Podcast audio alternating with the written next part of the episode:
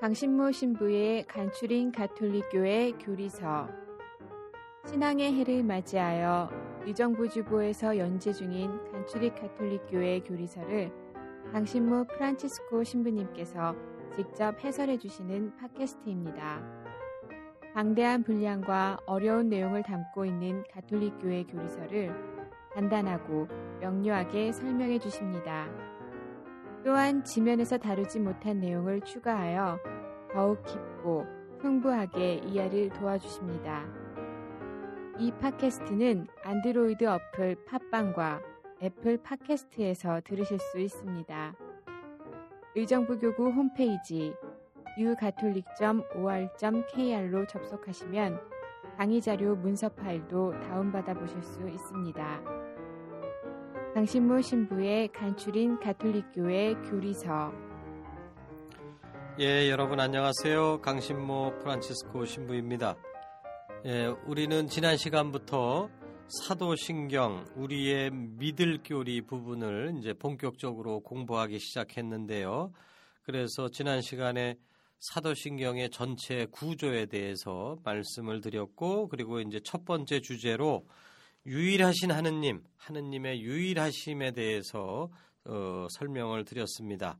예, 오늘은 어, 하느님의 그 유일하심과 연관이 되는 주제인데요. 하느님의 이름에 대해서 말씀을 드리려고 그래요. 어, 우리가 믿는 하느님의 이름은 무엇일까요? 어, 야훼입니다. 야훼. 어, 구약 성경에는 이 하느님을 지칭하는 그 명칭이 야훼 말고도 여러 가지가 나와요. 가장 이제 많이 쓰는 그 하느님 호칭이 그 엘로힘이라는 호칭인데 이거는 어 명칭이라기보다는 직책 같은 단어입니다. 그러니까 하느님이라는 뜻이에요.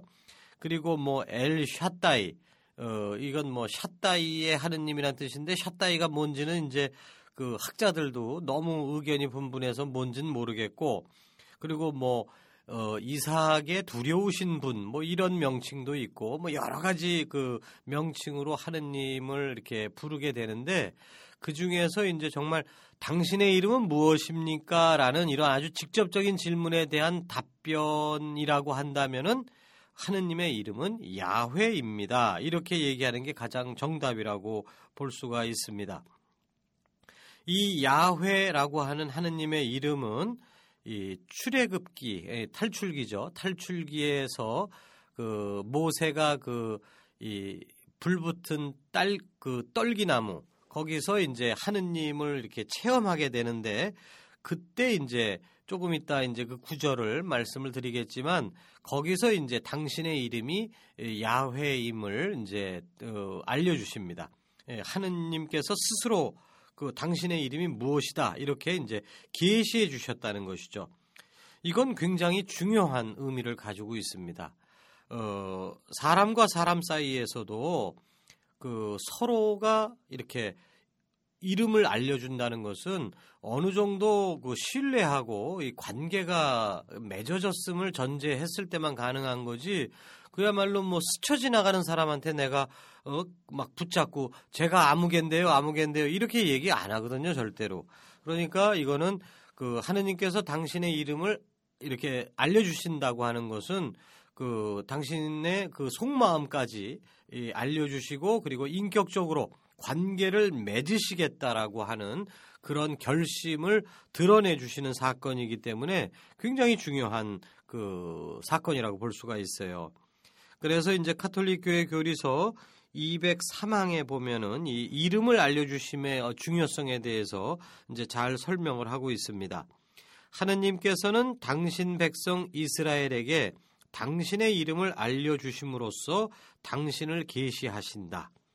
이름은 본질과 인격의 신원과 그 생명의 의미를 표현한다. 하느님께서는 이름을 가지고 계신다. 그분께서는 이름 없는 어떤 힘이 아니시다.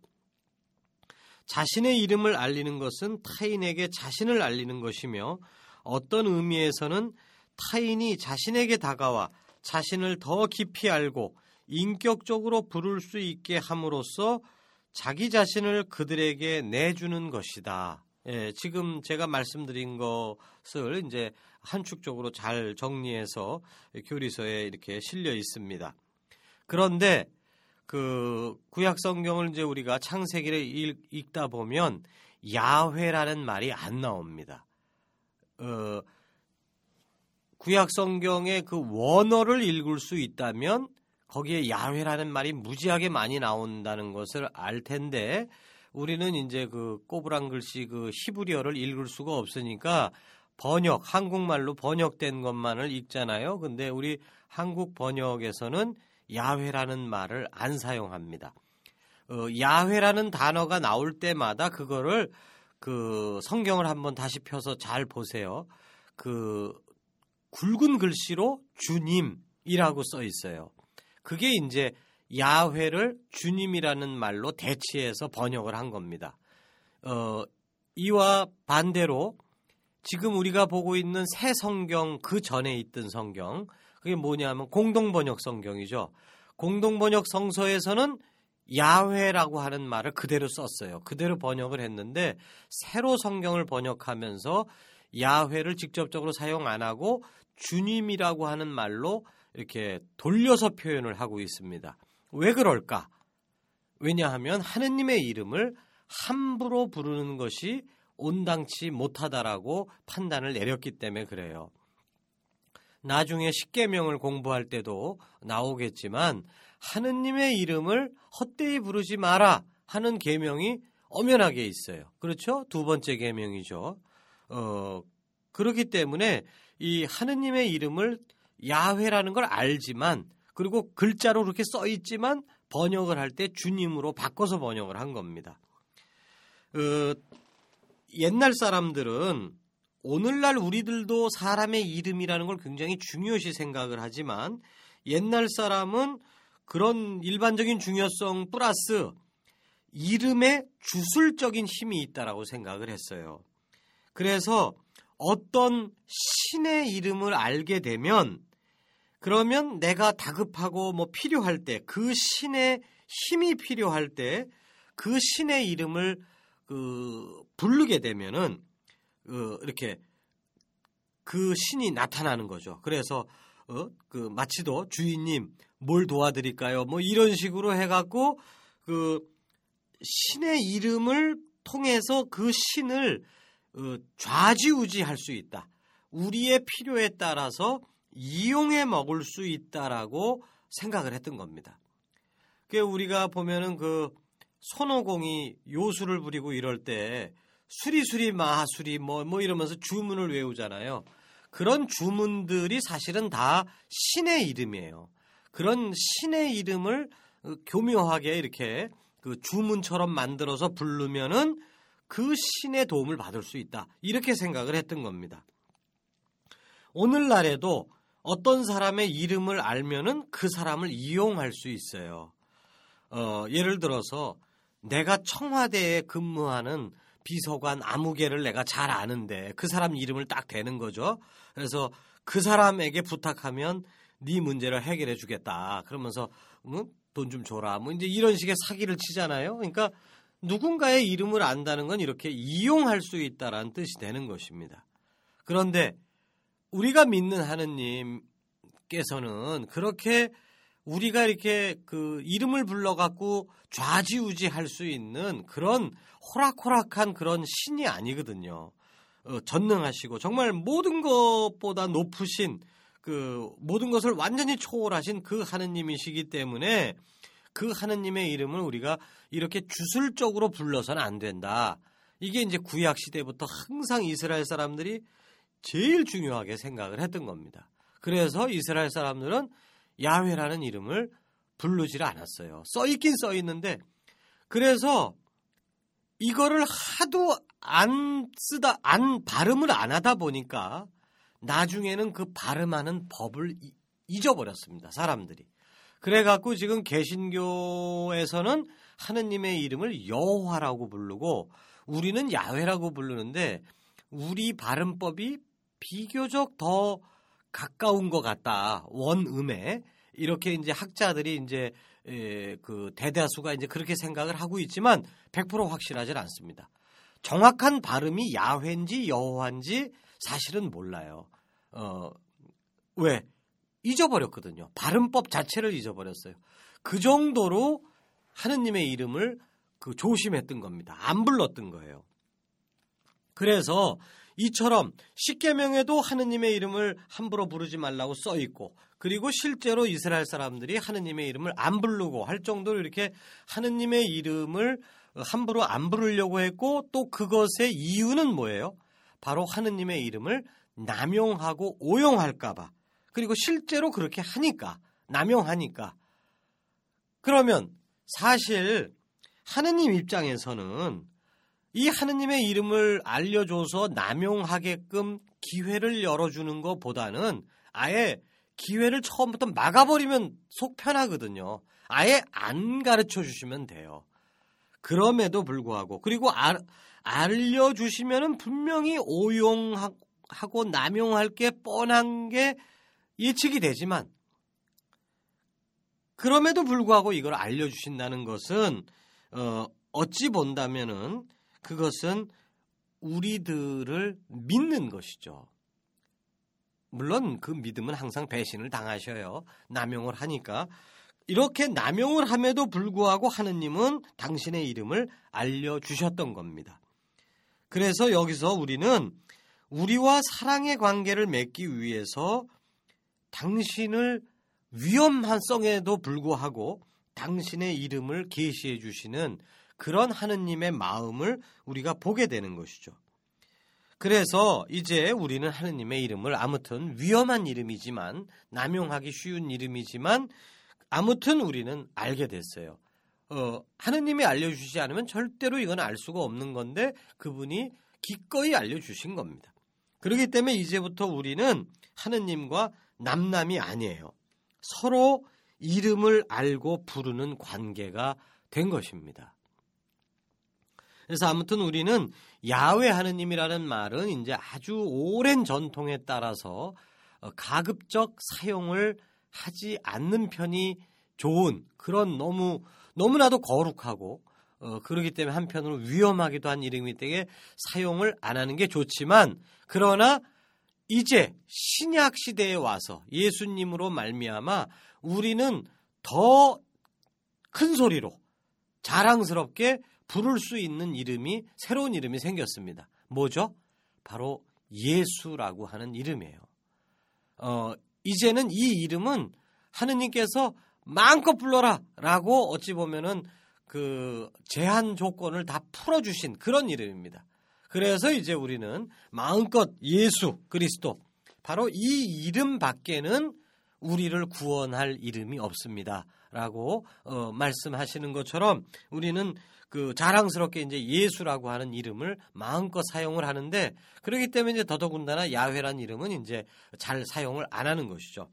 아무튼 어, 처음에 하느님께서는 당신의 그 가장 본질적인 이름 야훼라는 이름을 알려주셨는데 문제는 이 야훼라고 하는 이 이름이 무슨 뜻이 있을까? 제가 주보에다가 어, 뭐 예로 하나 뭘 만들어 봤는데 좀 촌스럽긴 한데 어, 어떤 아가씨가 이름이 김봄이래요. 그래서 아 봄이 아 참 이쁘다. 근데 이제 무슨 뜻입니까? 이렇게 물어봤을 때 몰라요. 아무 뜻도 없어요. 그냥 이뻐 보여서 아빠가 그렇게 지었대요. 어, 어, 우리 주변에서 흔히 볼 수 있는 상황이죠. 어, 이쁘면 되는 거예요, 요즘은. 근데 하느님의 이름이 도대체 무슨 뜻일까? 야훼라고 말씀해 주셨는데 그게 무슨 뜻일까? 어, 하느님 무슨 뜻이에요? 어? 그냥 부르기 편해서 그냥 폼 나서 그냥 그렇게 알려준 거다. 내 이름이다. 이건 아니죠. 이거는 하느님 이름에 아무런 뜻도 없이 그냥 어? 폼 나서 그렇게 붙이셨다. 이건 있을 수가 없는 일이에요. 야훼 하느님 안에 야훼라고 하는 그 말 안에 뜻이 있습니다. 그 뜻이 무엇이냐? 이 야훼라고 하는 이 단어를 알려주실 때 탈출기 3장 14절에 이제 이런 구절이 나옵니다. 하느님께서 모세에게 나는 있는 나다. 여기서 이제 있는 나 이게 이제 히브리 말로 어, 에후예 뭐뭐 이런 식으로 발음을 하는데 저도 뭐 정확한 발음을 몰라요. 아무튼 야훼와 비스무리한 그 발음입니다. 나는 야훼다 하고 대답하셨는데 이게 이제 그 뜻은 나는 있는 나다라고 하는 뜻이에요. 하고 대답하시고 이어서 말씀하셨다. 너는 이스라엘 자손들에게 있는 나께서 야훼께서 나를 너희에게 보내셨다 하여라. 다시 말해서 야훼의 뜻은 있는 나라고 하는 의미입니다. 영어로 바꾸면은 야훼는 I am라고 하는 뜻이에요. 그러니까 하느님의 이 이름의 뜻은 I am이란 뜻이에요. 나는 있다라는 뜻이에요. 아니 뭐냐 이게 응? 이 뜻이 도대체 무슨 소린가? 근데 하느님의 이름의 뜻이 나는 있음이라고 하는 그 의미를 갖고 있다는 것은 하느님의 본 모습을 가장 잘 표현해주는 그 핵심적인 의미입니다. 그 의미를 이제 한번 제가 이제 설명을 하겠는데요. 그 전에, 그 전에 예수님도 이 나는 있다. 나는 나다. 라고 하는 이런 의미로 당신을 얘기합니다. 마르코 복음 6장 50절에 보면은 제자들이 풍랑을 만나고 막 아이고 죽겠어요 막 이러고 있는 때에 예수님께서 이제 무리를 걸어오셔서 그때 한마디 딱 하셔요. 용기를 내어라. 나다. 두려워하지 마라. 이렇게 세 단어를 딱 연속해서 말씀하시는데 그 중간에 껴있는 나다. I am. 이겁니다. 이게 바로 야외 하느님의 그, 그 뜻을 고스란히 그, 그 당시 말로 이제 번역을 해서 예수님이 말씀하신 거예요. 그러니까 예수님이 바로 야외 하느님하고 동격이다라는 것을 이제 여기서 이제 어, 의미하시는 건데 아무튼 예수님도 어, 나는 있다.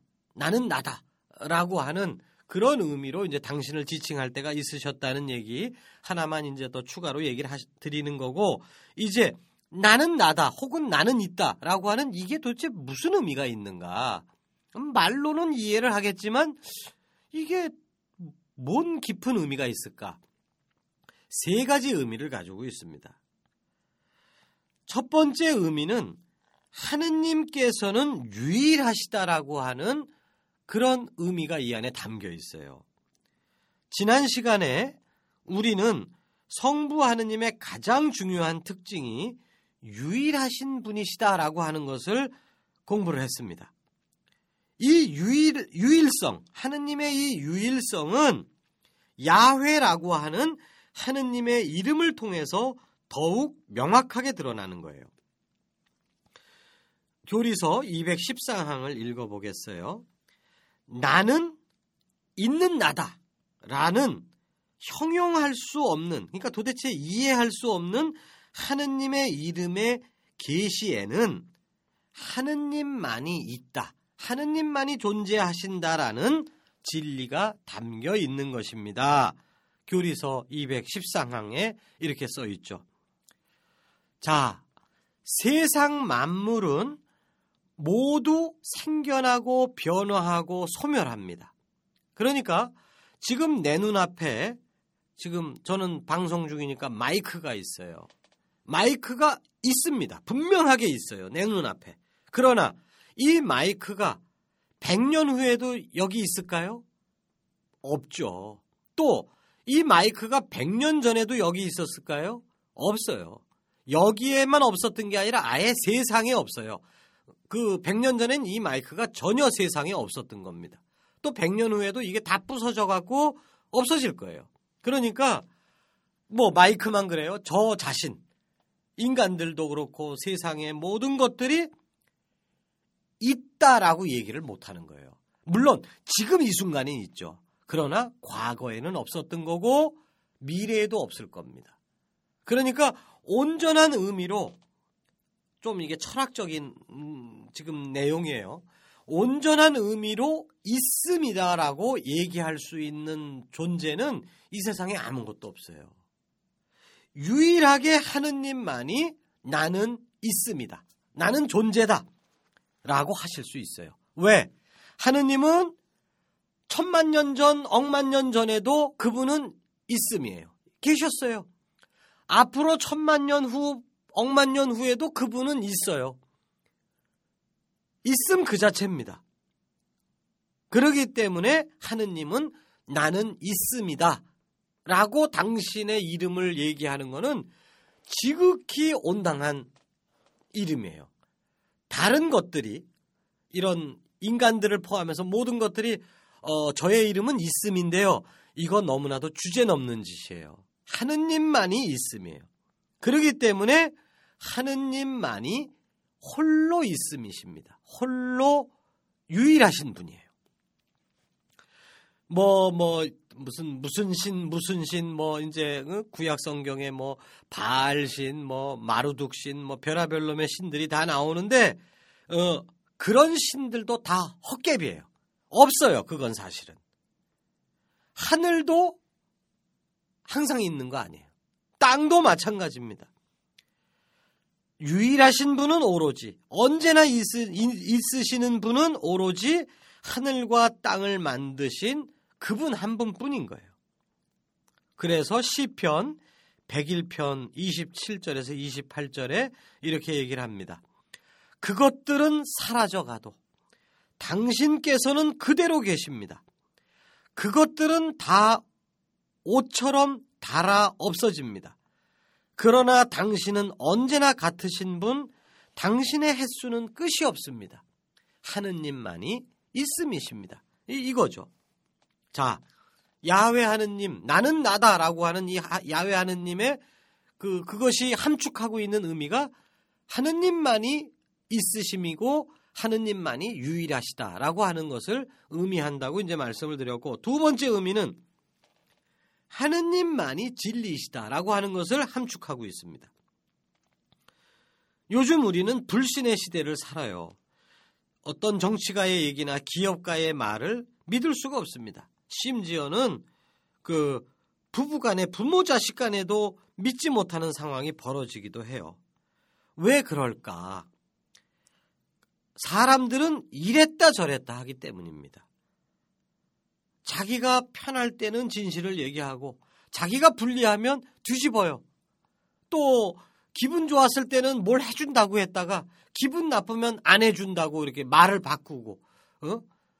술 취했을 때 뭐 해준다고 선물 약속했다가 어? 술 깨면 바꾸고 이러니까 이제 못 믿는 거죠. 반면에 하느님께서는 있는 나 있음이셔요. 술 취하셨다가 술 깼다가 이렇게 변화되는 게 아닙니다. 하느님은. 그러기 때문에 이랬다 저랬다 하실 수가 없는 거예요. 그러기 때문에 그분의 말씀은 500년 전에는 맞았는데 요즘은 안 맞는다. 이게 아니란 얘기죠. 항상 그분의 말씀은 변함이 없는 거예요. 그러니까 우리는 그분을 굳건히 믿을 수가 있는 거예요. 하느님의 말씀은 언제나 진리시다. 그러므로 우리는 그분을 언제나 신뢰할 수 있다. 그래서 이제 카톨릭 교회 교리서 215항에 써 있는 말로 이제 정리를 해 보겠습니다. 주 하느님, 당신은 하느님이시며 당신의 말씀은 참되십니다. 그러므로 하느님의 약속은 언제나 실현된다. 하느님께서는 진리 자체이시며 그 말씀에는 거짓이 있을 수 없다. 그러므로 우리는 전적인 신뢰로 모든 일에서 당신 말씀의 진실과 성실에 우리 자신을 내맡길 수 있는 것이다. 인간의 죄와 타락은 하느님의 말씀과 자비와 성실을 의심하게 만드는 유혹자의 거짓말에서 시작되었다. 어, 아담과 하와, 특히 하와가 이제 그 뱀의 유혹을 받을 때 뱀이 그 생명나무 저 선악과를 따먹으면 죽는다. 하느님께서 말씀하셨는데 뱀이 그러죠. 안 죽어. 하느님이 거짓말 하신 거야. 이런 식으로 이제 그 유혹을 하는 거예요. 근데 먹었을 때 당장 죽지는 않았지만 결국은 아담과 하와는 죽게 됐어요. 그, 그 즉사가 아니라 어, 100년 후 천, 그 아담이 900, 900 몇 년 살았으니까 900년 후에 죽지만 죽어요. 선악과 안 따먹었으면 안 죽는 거죠. 아무튼 하느님의 말씀을 악마는 계속해서 못 믿을 말씀으로 계속 이렇게 유혹을 하는 거예요. 그러나 우리는 하느님은 있음 그 자체이시기 때문에 이랬다 저랬다 하시는 분이 아니다. 이게 이제 이 하느님 말씀 그, 그 이름에 담겨 있는 두 번째 의미였습니다. 마지막 세 번째 의미는 하느님께서는 사랑이시다라고 하는 것이 이 이름 안에 담겨 있습니다. 어떤 남자가 그 여자를 열렬히 사랑했다고 쳐요. 어, 그래, 그, 너무 사랑하고, 그리고 이 사랑이 절대로 변치 않을 거라고 자신했어요. 그러나, 얼마 지나서 여자가 뭐, 그, 실망을 줬어, 남자한테. 아주 큰 실망을 줬어요. 그러자, 어, 이건 아닌가벼? 이러면서 흔들리는 거예요. 남자의 마음이. 그러면서 이제 사랑이 식어가고 실제로는 이제 난 더 이상 너를 사랑하지 않아 라고 하는 단계까지 가는 거죠. 그래서 정말로 변하지 않을 사랑이라고 생각했는데 10년이 지나고 뭐 10년도 안 가죠. 요즘 같은 경우에는 뭐 1년, 2년이 지났는데 어, 이게 완전히 남이 돼버리고 왼수가 돼버리고 막 이렇게 돼버린단 말이에요. 근데 하느님의 사랑은 이렇지가 않습니다. 뭐 계속 반복되는 얘기지만 있음 그 자체이신 하느님께서는 변함이 없으셔요. 하느님은 우리를 사랑으로 창조하셨습니다. 정말 사랑을 담아서 당신 모습을 담게끔 창조하셨어요. 사랑의 마음으로 시작을 하셨는데 문제는 이렇게 창조된 인간들이 배신을 하는 거예요. 하느님을 등지고 하느님 싫어요 막 이러고 그러니까 이게 얼마나 실망스러운 일입니까? 얼마나 이게 배신의 상황이에요? 그러니까 인간이라면 그래 나도 너 이상 더 이상 사랑 안 해라고 할 수 있습니다. 인간은 그러나 하느님은 그러시지 않는다는 거죠. 처음에 나는 너를 사랑했다. 네가 나를 실망시켰다. 그러나 그럼에도 불구하고 나는 내 마음 변치 않는다. 그러니 제발 돌아와 다오. 이거는 이제 유지하시지만 아, 난 더 이상 너 사랑 안 해. 이렇게 마음을 변하시지는 않는다는 거예요.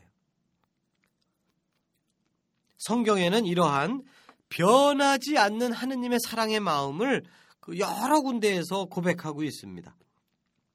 이사여서 54장 10절에 산들이 밀려나고 아니 산이 어떻게 밀려나요?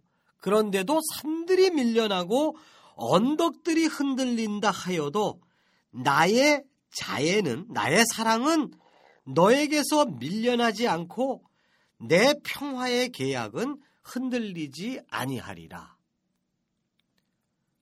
또 예레미야서 31장 3절 나는 너를 영원한 사랑으로 사랑하였다.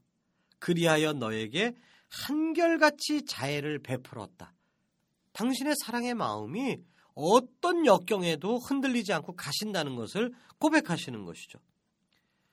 이제 결론적으로 야훼라고 하는 당신의 이름을 알려주셨고 그 뜻은 있음 그 자체 또는 있는 나라는 그런 그 무슨 뭐 동호 반복과도 같은 알쏭달쏭한 그런 뜻인데 근데 이것을 이 하느님의 이름을 오늘날 우리가 알아듣기 쉽게 바꾸어 말하자면 하느님은 우리의 반석이시다라는 뜻이란 것입니다. 우리는 사소한 어려움에서도 앞에서도 정말 갈대와 같이 쉽게 흔들립니다. 그러나 하느님께서는 흔들리지 않는 반석이셔요. 그러기에 불안한 우리의 인생을 든든하게 받쳐주시는 야 바위이십니다. 그래서 시편 저자는 18장 3절에서 주님은 저의 반석, 저의 산성, 저의 구원자, 저의 하느님, 이 몸 피신하는 저의 바위, 저의 방패, 제 구원의 뿔, 저의 성체이십니다. 좋은 얘기는 다 갖다 썼어요. 이 단어들의 공통점이 뭐예요? 흔들리지 않는다는 거. 그러니까 우리가 믿는다는 게 도대체 뭐냐? 나는 나 자신을 못 믿어요. 매일 밤 저 스스로도 성체조배를 하려고 이렇게 가만히 앉아 있으면 오늘 하루가 흔들림의 연속으로 사는 거예요. 너무 부끄럽습니다. 그러니까 야 신부 생활을 20년을 했고 신앙 생활을 정말 40년을 했고 철들면서부터 한 40년을 했고 그런데도 여전히 매일같이 이렇게 흔들리고 있구나. 제 자신을 바라보면 과연 나한테 희망이 있을까? 이런 생각이 정말 자주 듭니다. 그러니까 나를 보면 볼수록 기운이 빠져요. 근데 물론 나 자신을 봐야죠. 이러한 그 비참한 나의 자신, 내 자신의 모습을 매일 밤 성찰을 할 필요가 있지만 그러나 거기서 끝나면 우리는 신앙생활을 못해요. 그럴 때 이제 눈을 들어야 되는 겁니다. 이제 내 자신을 잘 봤어요. 나의 흔들림을 잘 봤습니다. 그러고 나서는 눈을 들어야 돼요. 하느님을 봐야 돼요.